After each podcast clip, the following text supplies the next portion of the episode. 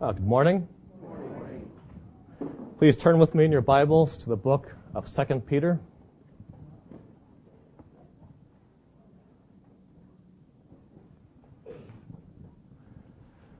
I'd like to pose a question to all of you today.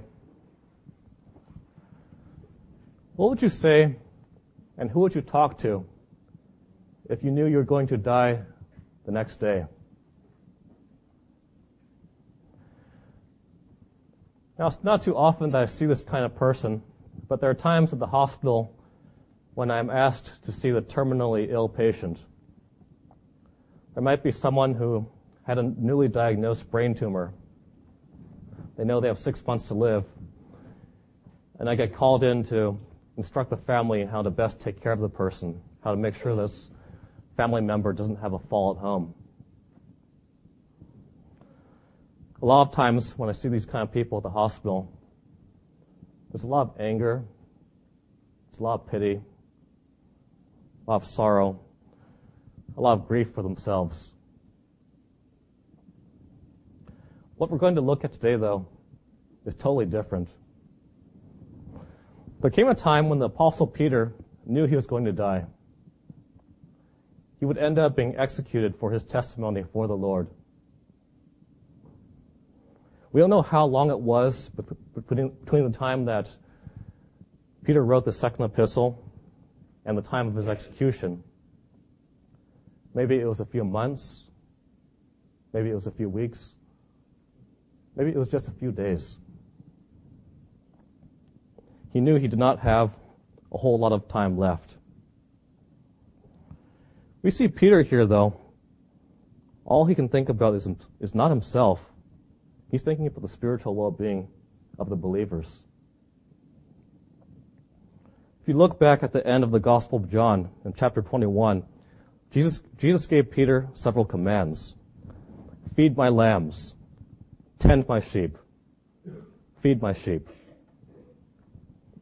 And we know from 1 Peter that Simon Peter was an elder. He spent a lot of his lifetime doing as the Lord commanded him.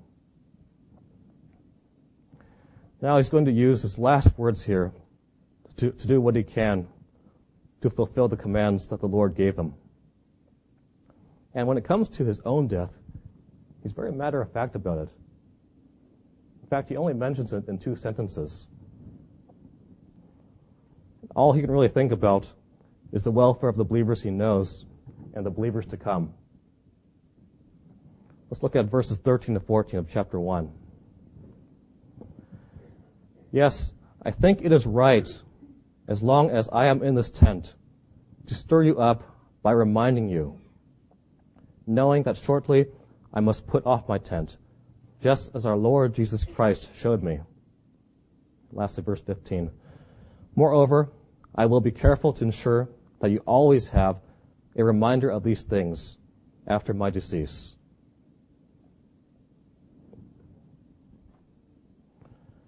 Peter begins his letter by reminding the believers of just how much they've been given as believers.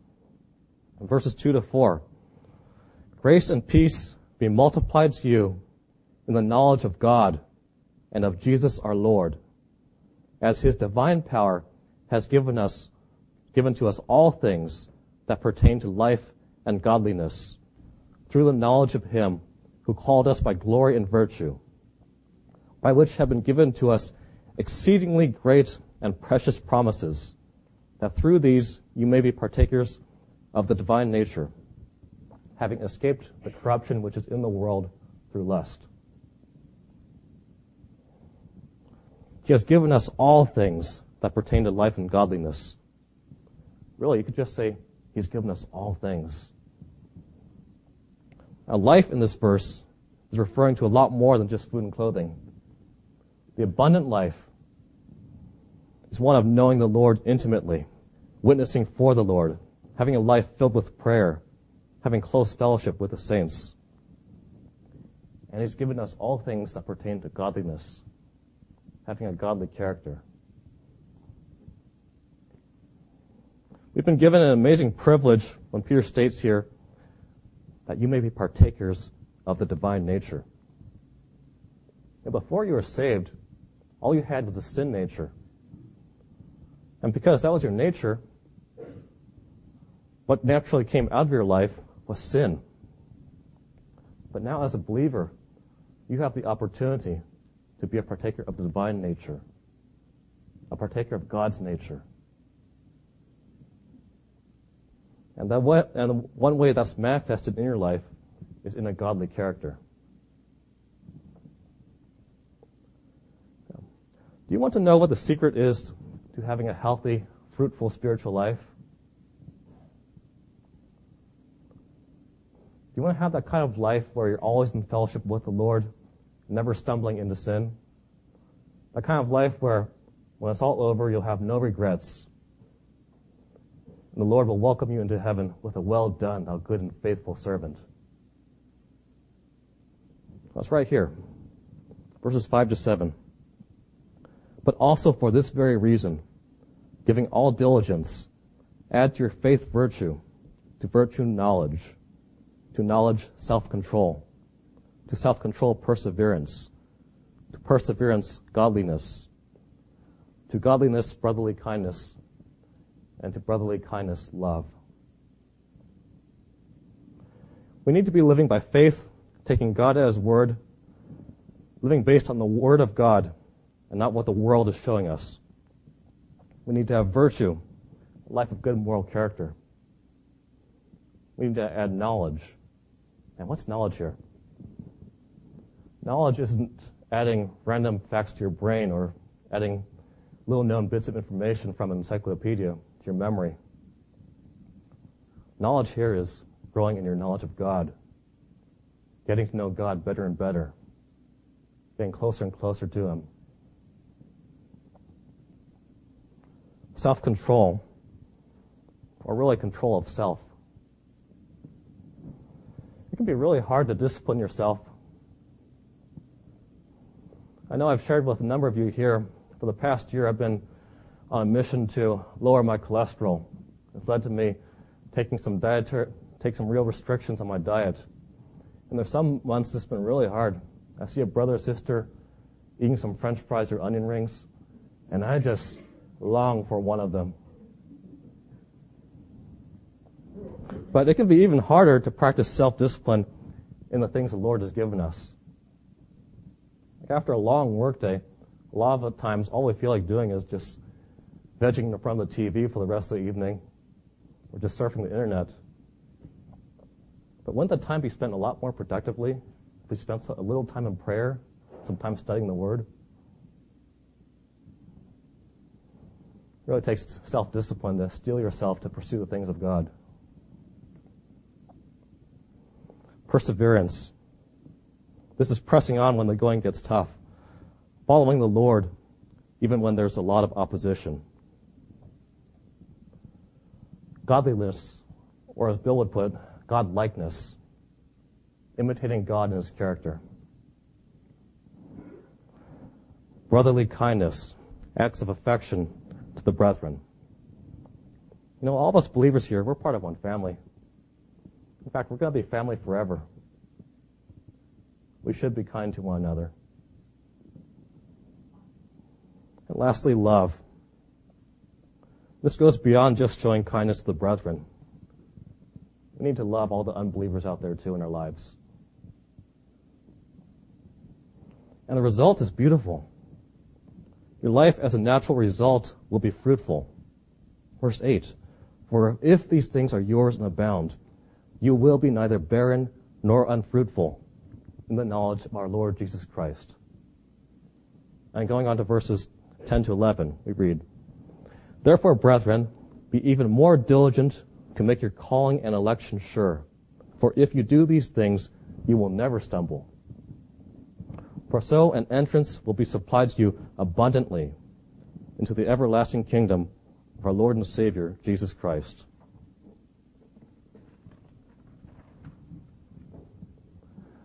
Now, that being said, this is not one of those quick fix solutions. If you're looking to have this kind of life, you can't expect it to happen overnight. One thing I get asked by patients once in a while is what I think of certain quick fix exercise programs. How to build muscle and lose weight in two weeks. How to get perfect abs in 10 minutes. How to build muscle just by taking a pill. One of the odder ones that came by uh, one of my coworkers was just standing on a vibrating platform for a few minutes a day. I'm sorry, but there's no quick solution to living a fruitful spiritual life. There's no such thing as 10 minutes to godliness. The life that Peter writes about here takes a lot of time and effort. Years. All those things mentioned in verses 5 to 7, they take a lot of time to cultivate. You don't persevere at something for just two minutes. Or we don't, exi- we don't show self-control for just half an hour. Perseverance implies endurance through hardship. Self-control, I mean, we have to exhibit self-control all our lives, really. And there's often not a convenient time to show brotherly kindness and love. You know, oftentimes, those are best shown at the times when it's not convenient for us, when it's going to cost us something. And verse 5, Peter urges us to pursue these things, giving all diligence. Twice, actually, he calls us to diligence. We need to be eager and zealous and earnest in adding these things to our lives. It's probably because I spent so much time in school, but when I think of the word diligent, I immediately connect it with a student lifestyle. You know, I picture the diligent student just spending hours and hours after midnight studying hard so he can do well in school. Verse 12. Therefore, I will not be negligent to remind you always of these things, but you know them, are established in the present truth. We know from this verse that Peter has written about these things before. He's repeating himself here. But that's good. I don't know about the rest of you, but I tend to be a slow learner. I need a lot of repetition. I need a lot of reminder. And we need reminder.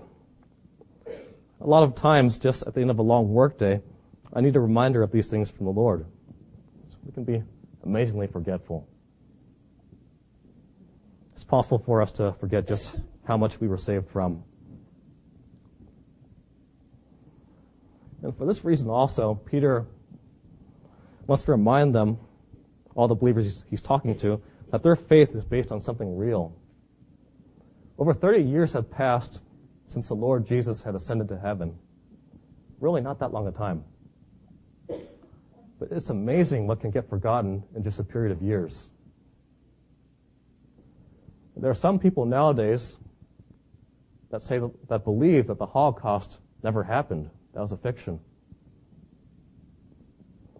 In a recent newspaper survey in Britain, they found that just about one in five British people think that Winston Churchill was a myth.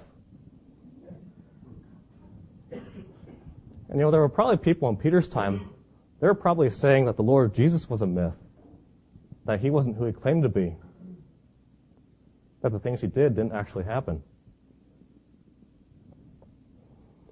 Verses 16 to 17, we read, For we did not follow cunningly devised fables when we made known to you the power and coming of our Lord Jesus Christ, but were eyewitnesses of his majesty.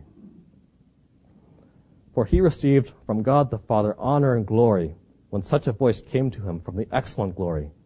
This is my beloved Son, in whom I am well pleased. And we heard this voice, which came from heaven, when we were with him on the holy mountain. What Peter is saying here is your, your faith is based on a real person. The things he did truly happened. I saw him with my own eyes. That's not just that, but your faith is based on the Word of God. Your Bible's not just some collection of writings that someone decided to make up one day.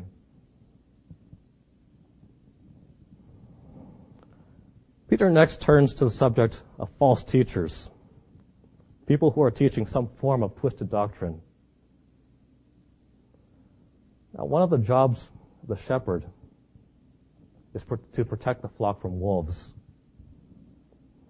I'm sure Peter had done his share of defending the church against these wolves in sheep's clothing. But now the time was coming where he would not personally be able to do the defending by himself. He was going away.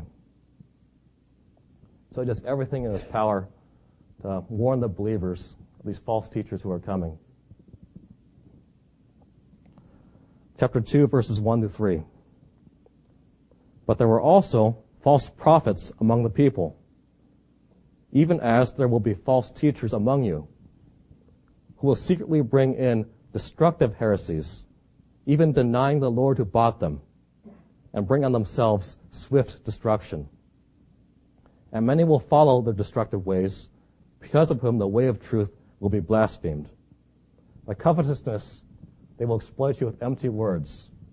For a long time, their, their judgment has not been idle, and their destruction does not slumber. There's a lot of false teachers out there who use the name of Christ. There are many destructive ways, as mentioned in verse 2. Roman Catholicism, Christian Science, Jehovah's Witnesses, Mormonism. Those are just some of the more well-known ones. We're not going to go into the details of their false doctrines. A lot of them can basically be summed up in a few simple words. You need Jesus, and you need this and that. They bring in their false teaching secretly. You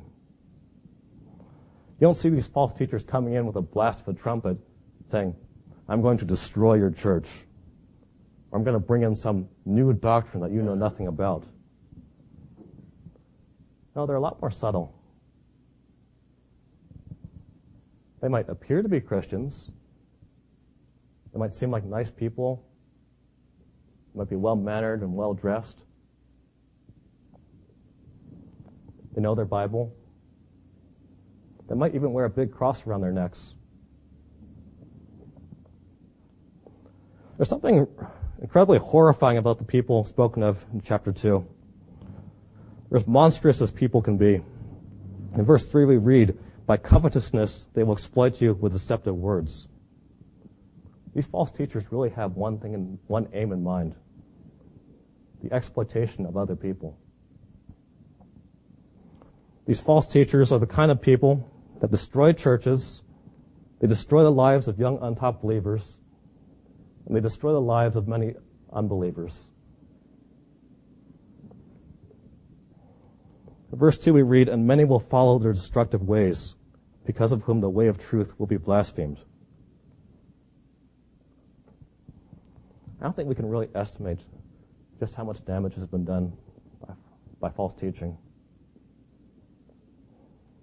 I can tell you from my own family experience. I had a cousin who, during his college years, he got sucked into one of these cults that claimed to be a church. Now, a year in that cult led to him dropping out of school and ruining his life in various ways. Now, thankfully, he escaped from it, but the damage was really already done. I don't know how he is nowadays, but when I saw him after he left that cult at that time, there was no way you could tell him about his need for the Lord Jesus Christ. There's no way you could share the gospel with him. And it's sad, the name of the Lord Jesus, that's the name that Peter long ago said when he was facing the Sanhedrin. There is no other name under heaven given among men by which we must be saved. And now someone like my cousin, he always has a, has a bad association with that name whenever he hears it. And you know, some, something like that, that kind of damage has a ripple effect. So I can tell you, when I, when I and my family heard about what happened to my cousin, that made me a lot more hardened toward the name of Christ. It made it harder for me to get saved.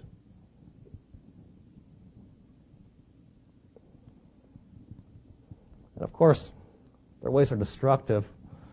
in the sense that they also destroy themselves first. Did you know there are people that absolutely cannot be saved? These false teachers are beyond salvation. They're not saved. Verse 15 we read, They have forsaken the right way and gone astray, following the way of Balaam the son of Beor, who loved the wages of unrighteousness. Notice, they've forsaken the right way.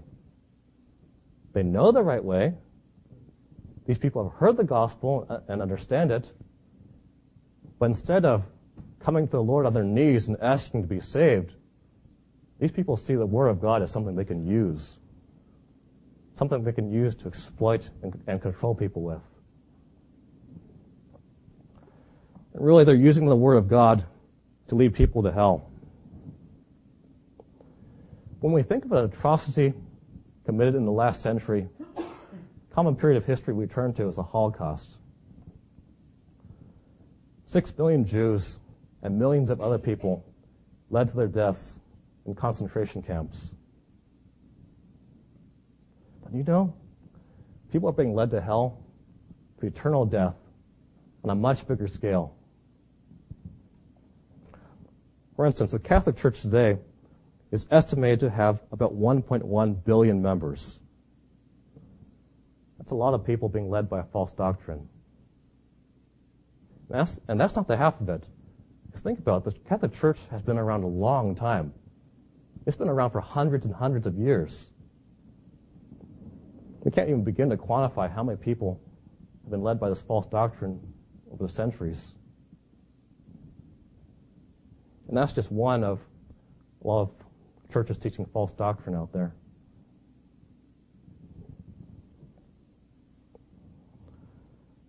Verse 18 we read, For when they speak great swelling words of emptiness, they allure through the lusts of the flesh, through licentiousness, the ones who have actually escaped from those who live in error. People come to these false teachers because they seem to offer great things. A false teacher might say, give your money to God, or really, give your money to me. And God will make you rich, He'll make you wealthy, He'll give you more money. Now, doesn't that sound like a good deal? Don't you all want to be rich? And you know, that's just peanuts compared to what some of those false teachers offer out there. You know, why stop at just offering material wealth? In the Mormon church, it's even taught that you can become a god ruling over your own kingdom. Now, wouldn't you like to be that powerful? But there's really, there's nothing to these words of theirs. There's nothing to these promises. Their teachings are not based on Scripture. And when they do use Scripture, they take it totally out of context, or they just change the words in the Bible to support whatever false doctrine they're trying to push across. Peter later refers to these false teachers as those who are untaught and unstable, who twist Scripture to their own destruction. Great swelling words of emptiness. I thank the Lord. Thank the Lord. We've had good elders in this assembly. Let me ask you: Do you pray for your elders? You know, I'll be first to confess. I know I don't pray for them enough. And the elders could certainly use our prayer. There's some serious spiritual warfare going on. As these kind of people, the elders protect the rest of the saints from.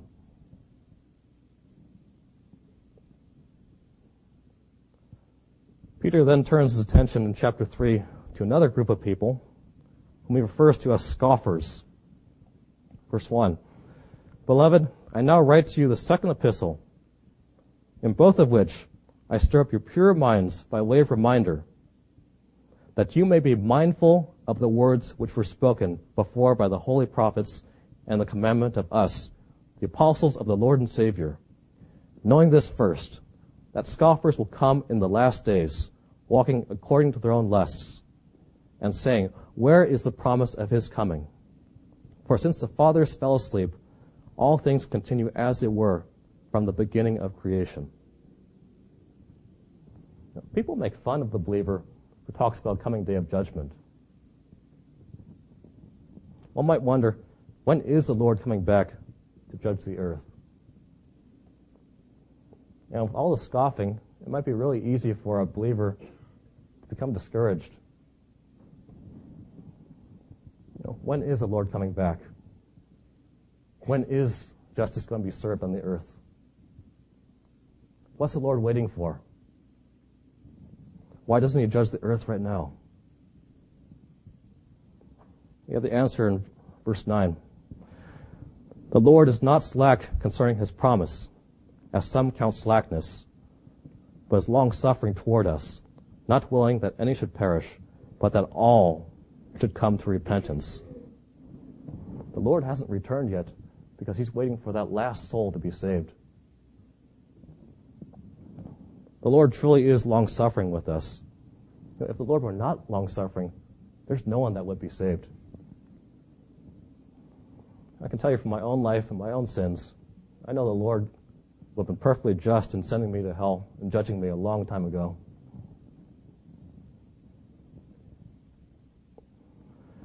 Charlie last week, in speaking on 1 Peter, he pointed out how believers are really sojourners and pilgrims. This world is not our home. We're really just passing through it on the way to heaven. And because of that, we shouldn't try to get too comfortable here. In the second letter, Peter gives another very good reason why believers should not get too comfortable in the world. Everything we see around us, the world as we know it, is all going to be gone in the day when the Lord comes back to judge the earth. It's all going to be burned up. Let's look at chapter 3, verses 10 to 12. But the day of the Lord will come as a thief in the night, in which the heavens will pass away with a great noise, and the elements will melt with fervent heat. Both the earth and the works that are in it will be burned up. Therefore, since all these things will be dissolved, what manner of persons ought you to be in holy conduct and godliness, looking for and hastening the coming of the day of God, because of which the heavens will be dissolved, being on fire, and the elements will melt with fervent heat. Some questions to ask ourselves. What are you investing your time and energy in? What are you looking forward to?